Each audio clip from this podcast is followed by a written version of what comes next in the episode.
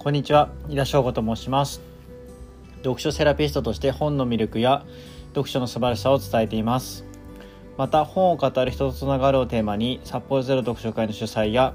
人間学を学ぶ月刊誌である父の読書会である北海道父若獅子の会の世話人をしています。今回紹介する本は樺沢志音さんのブレインメンタル強化大全という一冊になります。こちらはサンクチュアリ出版から出版されています。えっと、精神科医である著者が脳と精神の整え方を教えてくれます。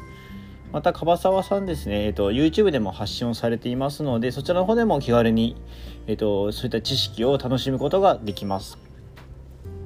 まあ、インターネットをはじめとするテクノロジーがですね、どんなに進歩しても、まあ、人間の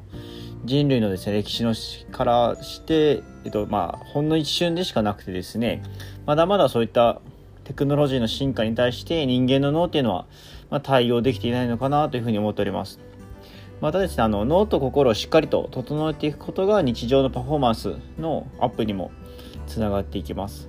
それこそ今は、まあ、新型コロナウイルス感染症の拡大によって、まあ、生活が大きく変化していますが基本的にそのやるべき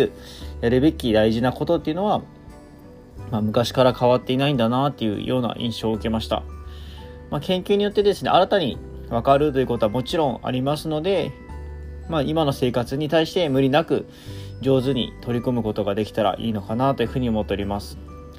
まあ、私は札幌に住んでますので、冬場でなかなか、まあ、朝雪が降ってたら外出るのが